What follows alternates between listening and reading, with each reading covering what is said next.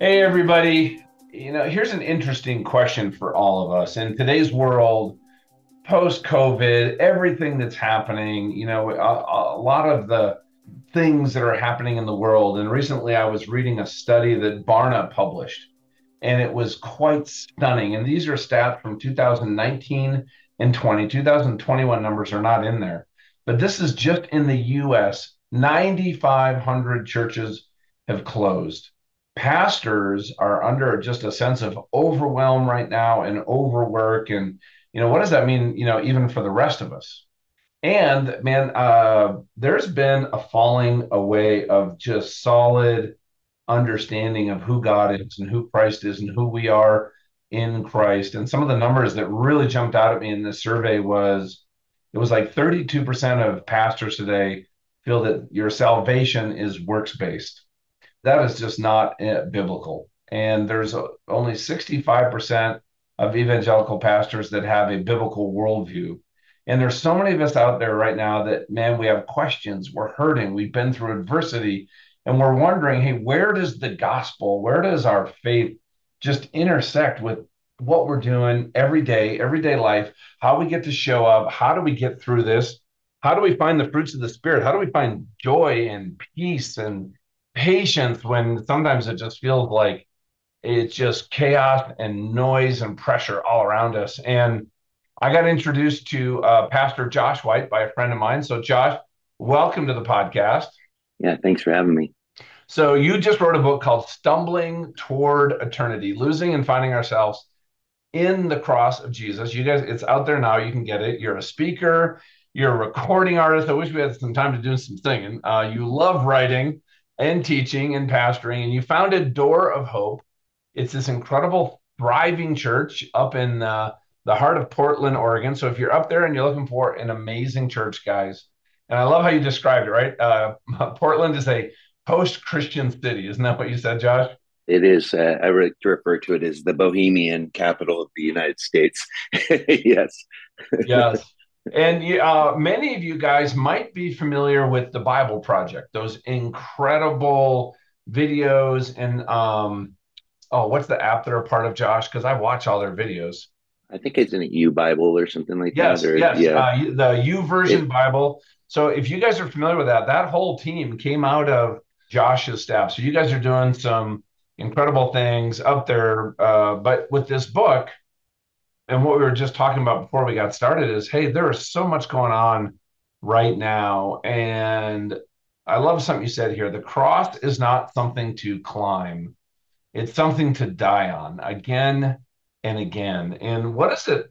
And so josh I, would like to maybe even just start right? You know as you're working with people and you're speaking and you're writing and you see probably so many people today that are just they're troubled right? Mm-hmm. they're conflicted or you have like you know people my age right? I'm in my 50s and i see my kids who are being so influenced heavily really by the enemy but by culture in my opinion right? It just feels sometimes more challenging. Uh, but maybe mm-hmm. what we needed as a american christian community was some challenges to come to us so we could actually strengthen our faith and be a little bit more bold. But I would love your thoughts as you're leading a community in a very interesting part of the country. Yeah, well, obviously, I mean, having watched the the mass exodus out of the church, uh, personally, Portland obviously was so sadly at the center. It shouldn't have been at the center of the the news during all the racial unrest, especially since we're the whitest city in the United States. But it sort of speaks to the idealism of young people today the, the deep desire to be connected to something that matters mm. uh, to do something that's meaningful even if it's misdirected um, or misguided you know I, door of hope has been a powerful experiment of how compelling and relevant the gospel actually is in a city that's truly post-christian which i would argue is coming to the rest of the nation coming to theaters soon. and uh, I, I, think that we're just we're the you know one of the testing grounds of unfortunately with the you know Jacques Ellul said you know with the rise of technology, sin is becoming increasingly more collective. We can't escape one another's brokenness. It's in our hands twenty four seven now, and And so the imitation of difficult and painful behavior is it won't be contained to just urban environments anymore. It, it inevitably will spread, and you're seeing that on a national level. So I, I think that um, stumbling toward eternity, which by the way, it's not out yet. It doesn't come out till February 28th. And uh, you know, this book is an attempt to really ask the question. I didn't come to faith till I was 27 years old in Seattle. I was a musician, you know, hard drug user. I did all the rock and roll dream. Signed at 22 years old, and uh, met Jesus at 27. So I, I knew what I'd been saved from, and and saved too. And I understood the costliness of the gospel and I also have gone through the stages of, you know, I went through my kind of Keith Green phase of just, you know, as an early uh, Christian uh, worship leader, and I was a, a, worship artist on Tooth and Nail and toured for a whole year. That was my baptism into American evangelicalism because one night we'd be playing at John Piper's church in uh, Minnesota, and then the next day we'd be playing it at some hyper charismatic church in in the South where people are convulsing under sheets. So I definitely had my eyes open to to kind of every arena of Christendom, which is what got me off the road and into full time ministry. I felt the best way to serve the body of Christ was not touring, but to be a part of a local church, whether it's writing songs or preaching or or whatever. But uh, I have come to the conclusion that one of the deepest needs in the church is a return to just the simplicity of the cross. Paul says, you know, Greeks seek after knowledge, the Jews seek after signs uh, but we preach Christ and Him crucified, um, a message that's foolishness to those who are perishing. It's a stumbling block, I would argue, not only for the non believer, but it's a stumbling block for the believer as well, because it's the continual place where we are confronted with our inability to save ourselves. It's the reminder that the gospel is down to earth. Mm. And what I found in Portland is that people right now, COVID scared people, people with no belief system while many people that grew up in the church walked away from their faith during COVID, my kids, for example, my son's 21 and my daughter's 17. Both of them went to public school here in Portland. Neither of them had a single Christian peer in their schools. So these kids have never been to church in their lives. They have never heard the gospel. They're the first generation that have grown up truly with no connection whatsoever to any sort of belief system. Gen Xers like me, you know, moved to Portland to get away from their churchy backgrounds with a complete rejection of their parents' faith. And Portland has always been a, a liberal city that not it's different than New York or LA. It's very spiritual. It's just not Christian. Mm. but what I found is, you know, a lot of you read Barna reports about people's like reluctance or disenchantment with Christianity. That has not been my experience in Portland. What I found is actually there was a report that is done that Luis Palau shared with me, where it's like 80% of non Christians who were asked if they would go to church if someone asked them said yes. But then they interviewed thousands of Christians and asked how many um, Christians would invite someone to church, and only 3% said they would. and so wow. uh, we have built a culture at Door of Hope where it's like the best place to meet Jesus is within the invite people to come and see and this isn't a seeker sensitive thing this is a, a jesus call just come and see what it looks like for people to worship jesus come and this is why we do church in the park in the summers in the most crazy park in the city where people are smoking weed by you while you're trying to preach or naked. There's all kinds of weird stuff that happens. But what we've seen is people are curious. They want to know if there's something that can help them. And so I, my whole book focuses in on where we have kind of misstepped, I think, as a church, is we've bought into the lie that we are called to present to the world an ideal that we ourselves can't keep. And that kind of duplicity in this idea of like, we're going to present to this world this sort of moralistic ideal. Um, I mean, it's why I think pastors are falling. It's why, you know, the scandals of great leaders, it's like they felt like they had to present an ideal that they themselves couldn't live up to. I think we need to come back to Luther's vision of a right understanding the cross is it can it continually destroys the theology of glory, the glory of man, that is, and brings us to an, an equal playing level where grace really becomes as magnificent as it is. Because I think the only thing that compels transformation is to actually believe that on our worst day we're loved. and so um, oh man, so yeah, so true. well, and you know, you're talking kind of you know that ideal you can't live up to, and before you referenced that a stumbling block. And so when you talked about a stumbling block, what kind of stumbling block is that? I like to refer to it. I kind of coined in the book of this idea what I call the law of mixture. And so, mm-hmm. one of the things that I like to point out is that sin has, and I'm a huge like early Luther fan. So, like the Heidelberg Disputation, I'm just unfortunately a lowbrow.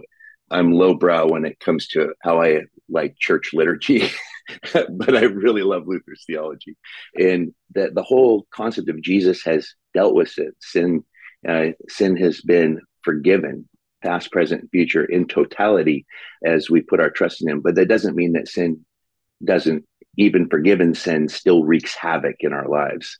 And so, one of the things that I think that the church needs to come back to is a radical vulnerability that if churches actually function more like AA meetings, I think we would be probably closer to an apostolic vision, which is it's a safe place for us to admit our brokenness to one another.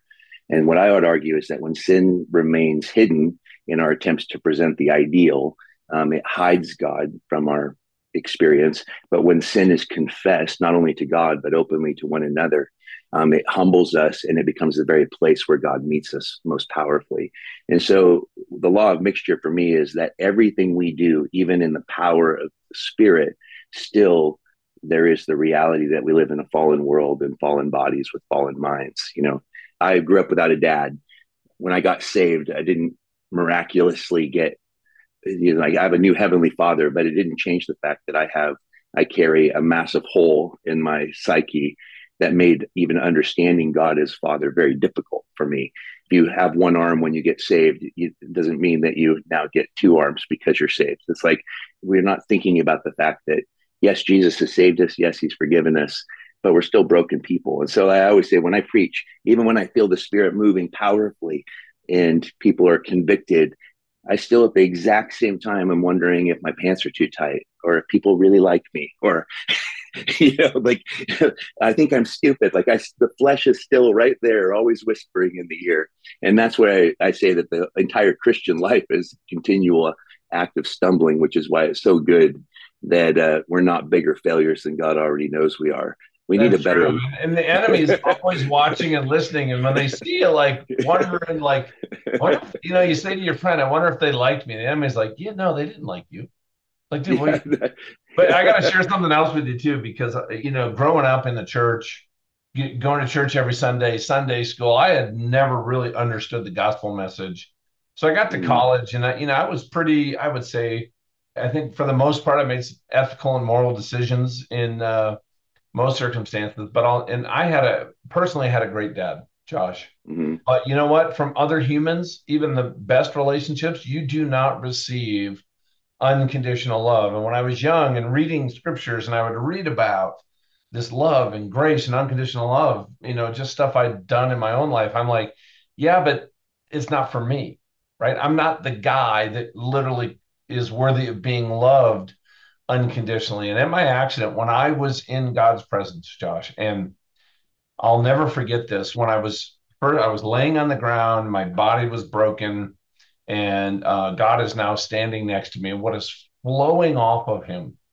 It's emanating. It's rhythmic. It has a power to it. It was actually had a weight to it, like waves of an ocean washing over my body.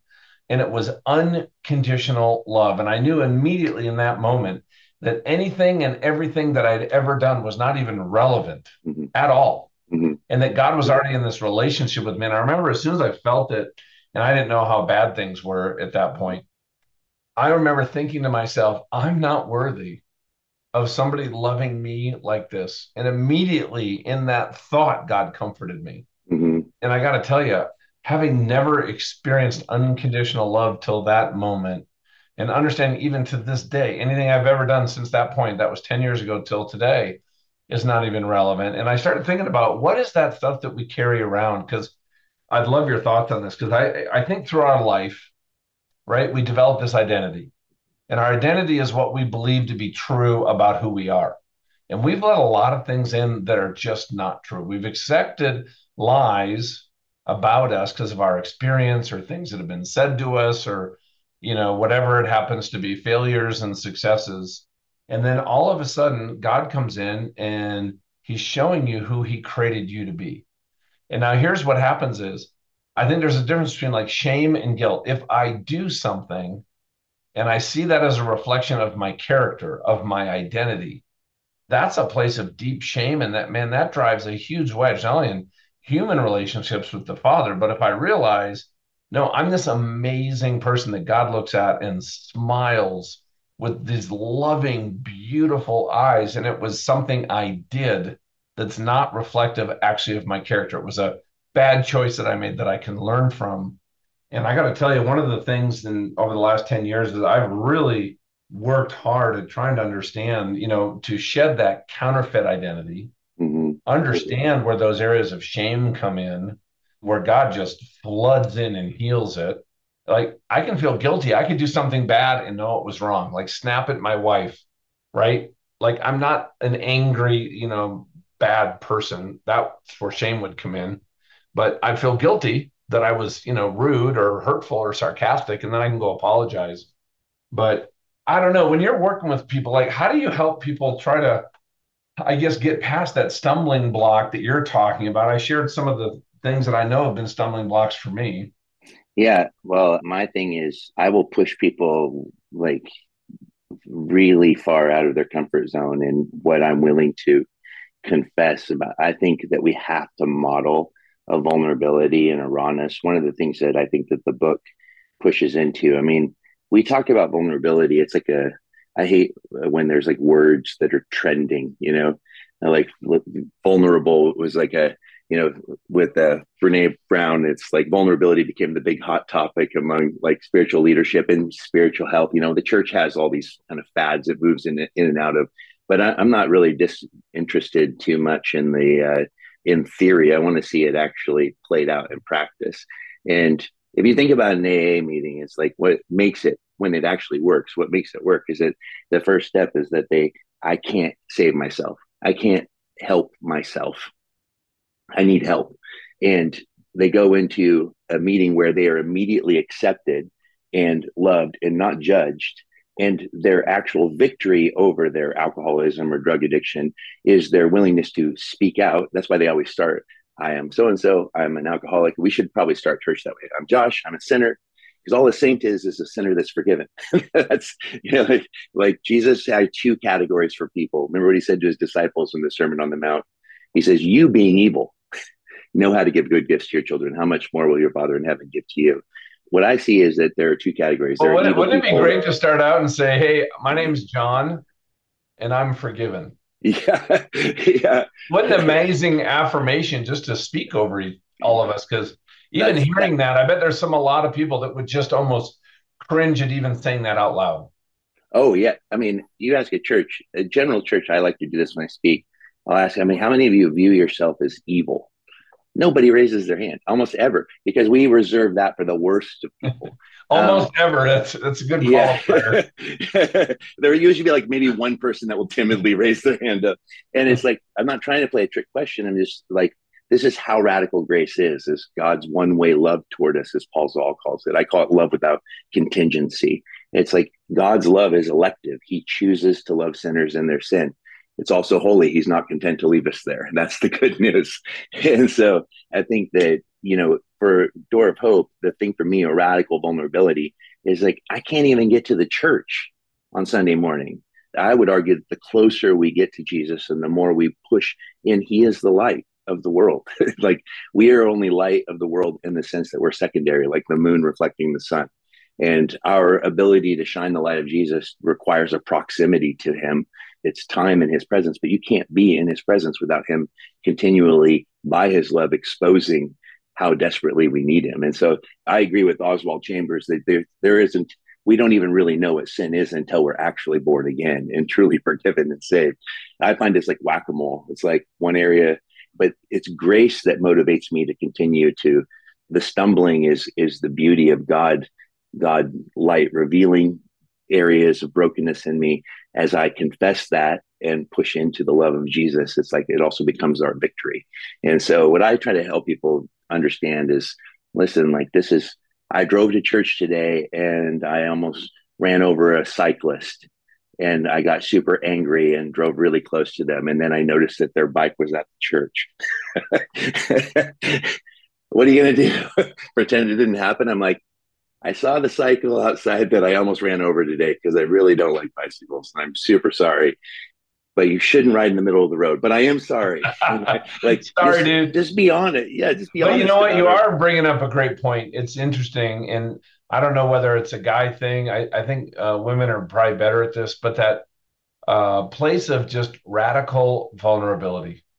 When mm-hmm. I find when I'm with a group of folks and I start and just share at a raw level some of the either things I've done or how I'm thinking or feeling in a situation, even when I'm just even questioning, you know, God's done amazing miracles in my life. And I still have some of those times where I just doubt. But then you share it with mm-hmm. somebody, and all of a sudden it opens up amazing conversation. If everybody's guarded and trying to, you know, put their best foot forward and spin, you're never going to actually get to what you're talking about, you know, getting to that place where I can actually say, you know what, guys, I need some help. Like I'm yeah. struggling, I'm depressed. I don't know how to get out of this. And so, question for you, you know, as you're working with, you know, people and in talking with folks, what have you found when somebody says, Hey, Josh, how do I turn down the noise and pressure of life and my choices and my circumstances so that I can start to maybe hear the voice of Christ, the Holy Spirit, a little bit more and just take a small step closer toward Him. Because I think a lot of people almost feel stuck. Yeah.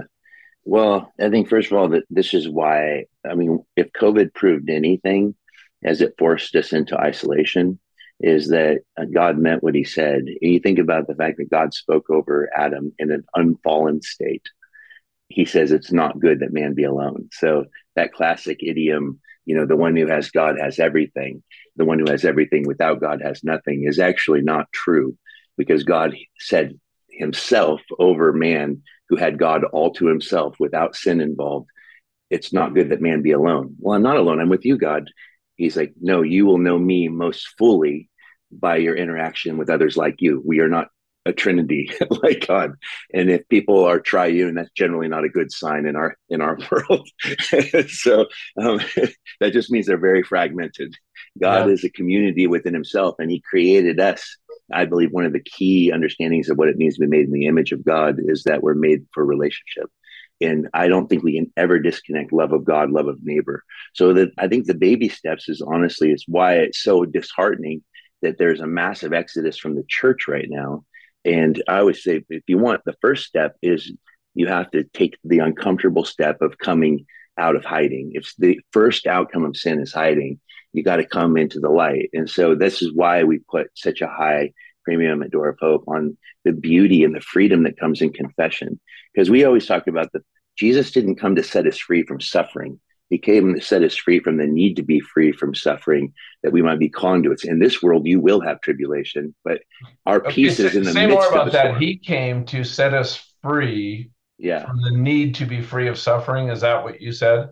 Yeah, I, because think about that. You're right, because all of us are. I'll never forget when I was 27 and accepted the Lord, and I was in some difficult circumstances in my life.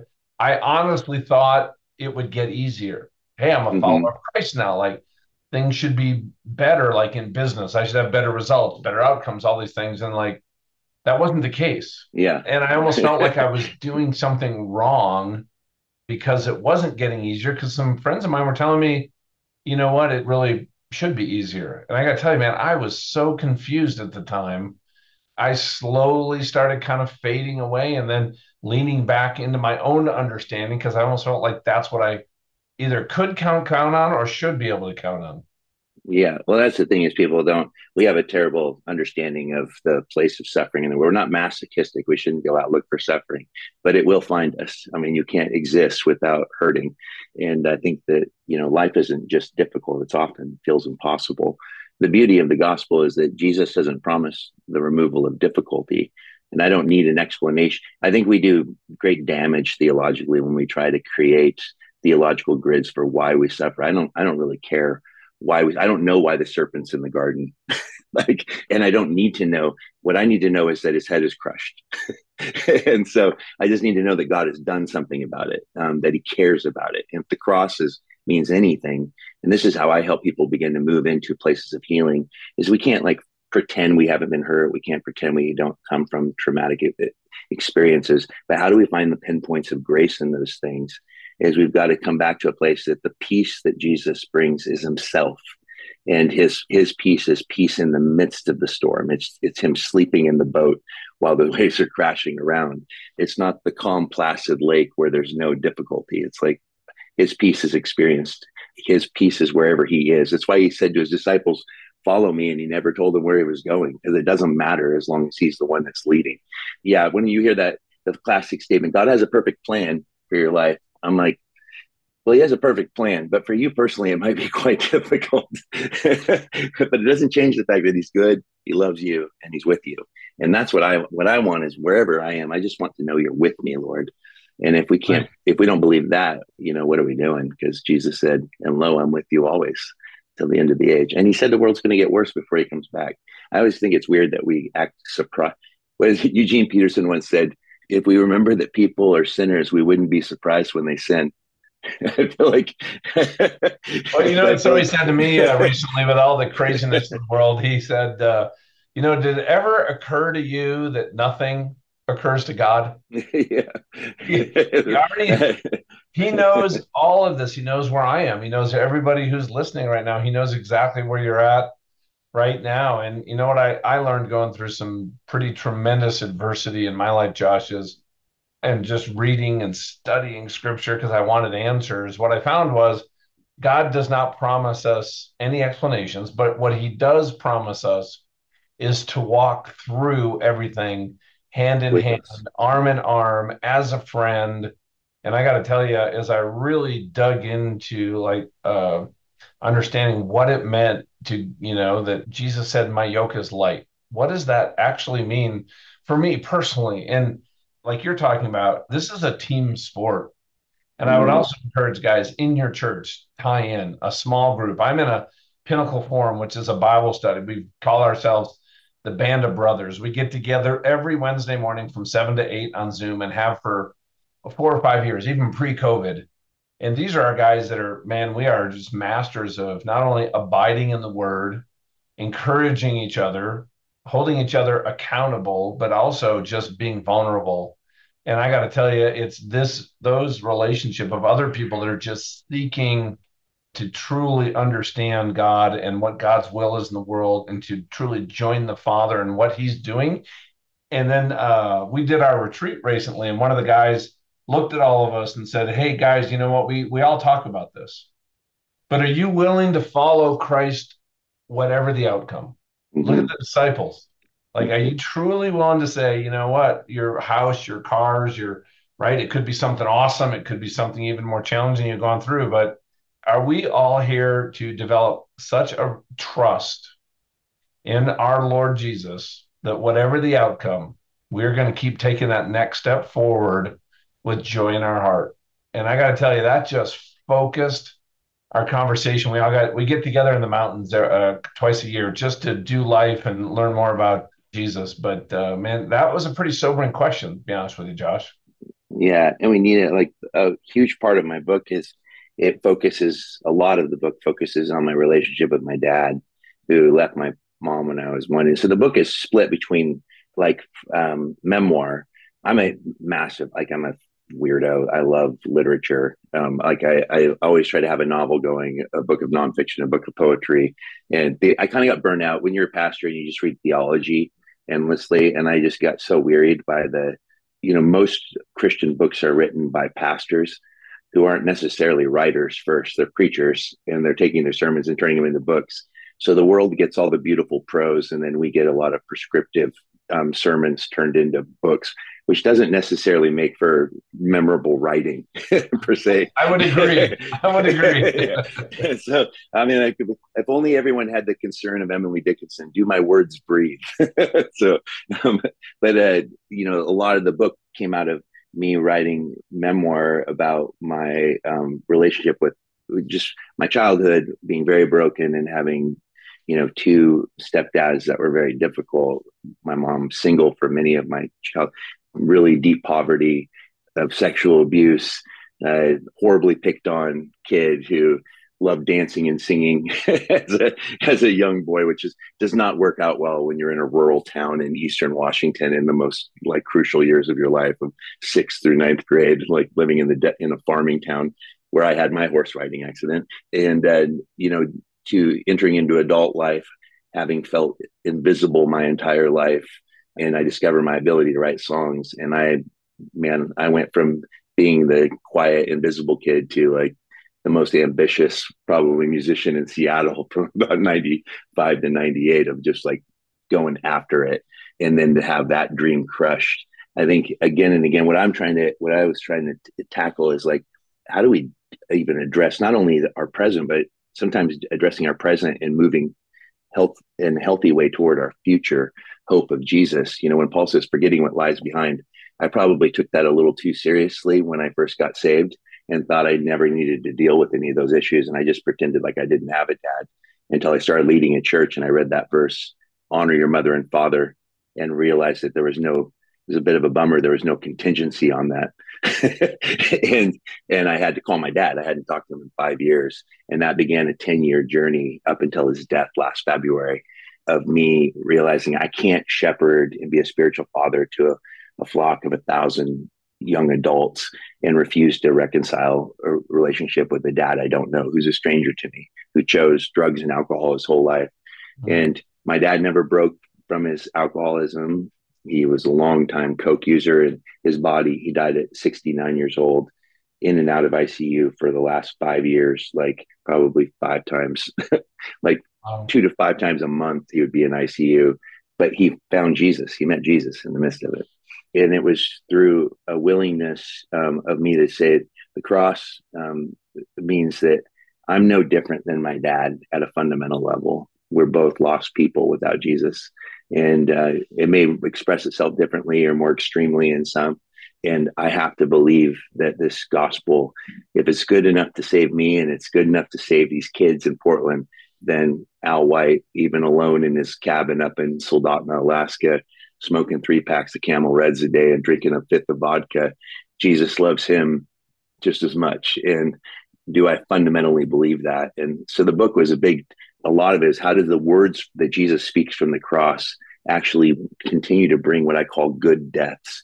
They wield a blow to one arena of our kind of self reliance. But the other side of that good death is resurrection life. And how did it interact actually in real life with me learning to truly forgive my dad and not just forgive him, but really come to love him and wow. to be with him. The last chapter of the book is me sitting with my dad when he died and me playing a song that I had written a week before I went up there. And it woke him up um, out of his kind of drug and like right before he passed. And the song playing, and he looked into my eyes and he couldn't breathe and he's weeping and he can't speak and he was scared because he couldn't breathe and the deep desire I had to look away because I couldn't help him, only to realize that I am helping him by I'm being a conduit of Jesus there to help my father enter into the kingdom of a faith that he had. You know, he's my dad's like the guy that will be like just getting through the flames this one was, was saved. I remember him telling me, he's like, I'm like, Dad, I heard you prayed to receive Jesus. And he goes, I did. And I go, What's wrong? You sound kind of down. He's like, I'm not sure it's stuck. and I'm like, I go, I think Jesus's grace is stickier than your doubt. And his whole concern is that he couldn't walk anymore. Mm. If he stopped drinking, it would kill him. I'm like, are you worried about your smoking and drinking? I'm like, I'm like, Dad, you're we're way past that. Like, you're not going to do it. You are you're the thief on the cross. But the good news of the gospel is thieves become sheep and that's an incredible thing. and so, wow. and he goes, I believe that, and I pray to Jesus every day. And then he goes, Can I ask you a question, son? I'm like, What's that, Dad? He's like, Is it okay if I call him the big fella? and I'm like, as long as you started with Jesus. And he's like, I did, but I think of him as the big fella. and I just love like that's to me is like the power of the gospel. It breaks the grids. Like you know we love to front load the gospel and we like to and back load it i think we tell people you can't save yourself stop climbing the ladders that exhaust you and put your faith in jesus and then we get them in the church and they're like well, actually we lied let's give we're going to give you five more ladders that are twice as tall as the ladders you were trying to climb before. We need to keep in mind that it is the gospel of grace that actually is the only motivation for our sanctification. And so i mean that's my passion and i see the fruit of that in portland. Well it's also such a beautiful a message right? Because uh, uh, what you said before right? For many of us it's like this ideal we can't live up to this perfect standard. And if we make a mistake or we don't do it or we have a bad day, well, that's proof that that standard's not for us, right? what you're saying is, no, this is a beautiful relationship full of grace with somebody who cares about you so deeply. It's almost hard to comprehend with your human mind. And when you have a bad day, just think about it. I, I was thinking about this the other day. My kid did something really stupid, really, mm-hmm. really stupid. You know what? My first thought is, my gosh, I just, my first reaction was just to come over and give him a big hug and we cried together about something because it was going to have consequences and i said don't worry about it because we're going to walk through this together and there might you know there's going to be some ramifications to this but and i'm thinking god looks at us at even a such a different level than that we can't even mm-hmm. that is a beautiful thing so but hey before we wrap up how do people get in touch with you. The it's door of hope pdx.org is the church yeah. website. How else people, can people get in touch with you? Well, um, yeah, I mean, people can just email me at josh at doorofhopepdx.org. And then, yeah, I'm, a, you know, my background was worship before I became a church planter um, preacher. So, I mean, I still, we have a record label out of Door of Hope called Deeper Well. And um, oh, called I, what? So my what, Deeper Well. Uh, deeper, the, the, deeper well. The label, okay. Yeah, the label's called Deeper Well, and so you know, Portland because our people are post Christian and the kids that got saved at Door of Hope, and my background being music, it's like our worship music is really unique in that it's people they never heard a Hillsong, they don't know what Bethel is, they don't know, they're not privy to like Christian music industry, so it makes for some really, I think, really fresh reflection of like what it means to worship Jesus and people that are meeting him and trying to express that in the way they understand. And yeah, that my book is available um, for pre-order on Amazon. It comes out February 28th. And then I, I travel a lot for the Luis Palau um, organization. Luis is, was a really dear friend of mine, a mentor, and uh, and he invited me in. To, so I do a lot of their Renew festivals, the front end festivals, um, which I'm I'll be doing several this year in multiple places. So yeah, so lots of fun. Too little time, too many people to tell about tell Jesus about. well, it's changed your life, changed my life. So everybody listening, uh, just you know, everybody listening, I heard this conversation. Josh, would you mind maybe just leading a prayer for anybody out there going, you know what? I'd really like to know Jesus. And yeah. Uh, I think now's the time. Yeah. Could you pray, yeah, lead everybody listening in a prayer? Yeah, yeah, sure. Lord Jesus, I'm so grateful for your word and for your people. Um, and I'm grateful that you said, if when the Son of Man be lifted up, he will draw all people to himself. Lord, we don't believe that's a hyperbolic statement. We truly believe that when you are lifted up, wherever you are lifted up, people are drawn. It doesn't mean that the response is the same, but people are drawn. And I pray that people would respond to your love, that they would hear those first words that you spoke when the nails were hammered into your hands Father, forgive them, for they know not what they do. This is not you pleading with an angry father. This is you revealing the very heart of the Father, uh, that you are a forgiving God. I pray for those that have, have come to the recognition that they're lost. They can't save themselves. Um, they have come to that place where they have truly have discovered a poverty in spirit I can't climb. I'm exhausted. Jesus, thank you that the gospel is not defined by a ladder in which we climb our way to heaven. It's about you, Jesus, who is the ladder who has come down from heaven to us. It is truly down to earth. And so I pray for those that might be listening that don't know you, that they would just bring that simple prayer Jesus, I believe that you're the Son of God. And I ask that you would come into my life. I believe you died for me and that you rose from the dead and that you would that you would cover me with your forgiveness and that you would bring your peace by your Holy Spirit into my life. I pray that you would help me to understand that I am truly loved. And Lord, that is my prayer. And your word simply says that whoever confesses with their lips that Jesus is Lord and believes in their heart that God raised him from the dead shall be saved.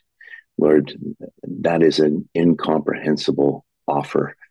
and uh, thank you that on our worst day, you love us, that you're crazy about us. So I just pray that your love would cover, that we would just simply all say together, Jesus is Lord. Amen. Amen.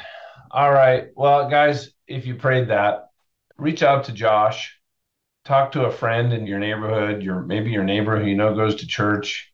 Invite yourself, right? Don't wait for them to invite mm-hmm. you.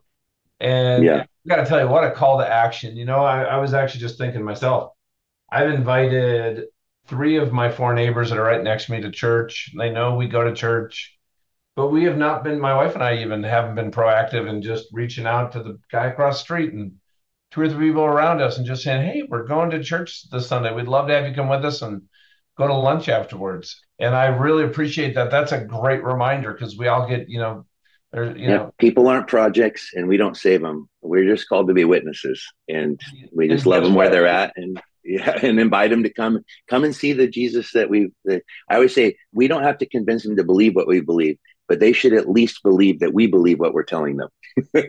exactly. so, and you know what? You, uh, I love what John Maxwell always said, though. It was in this talk that he gave about influence, and it was about, you know what? You have to connect before you can pull. You have to connect before you can influence somebody. And you can't do that unless you're in relationship with somebody. So the guy across my street, who I see all the time, who I don't have a relationship with, I only know his first name. How am I ever going to have any positive influence or meet, maybe, you know, serve him? Uh, so just that for me is a great reminder. And God bless you and all the work you're doing. And I really look forward to hearing about the success of the book and um, look forward to a, another conversation down the road. Yeah, thank you so much for having me. I really appreciate it. Bye, John. See you, buddy.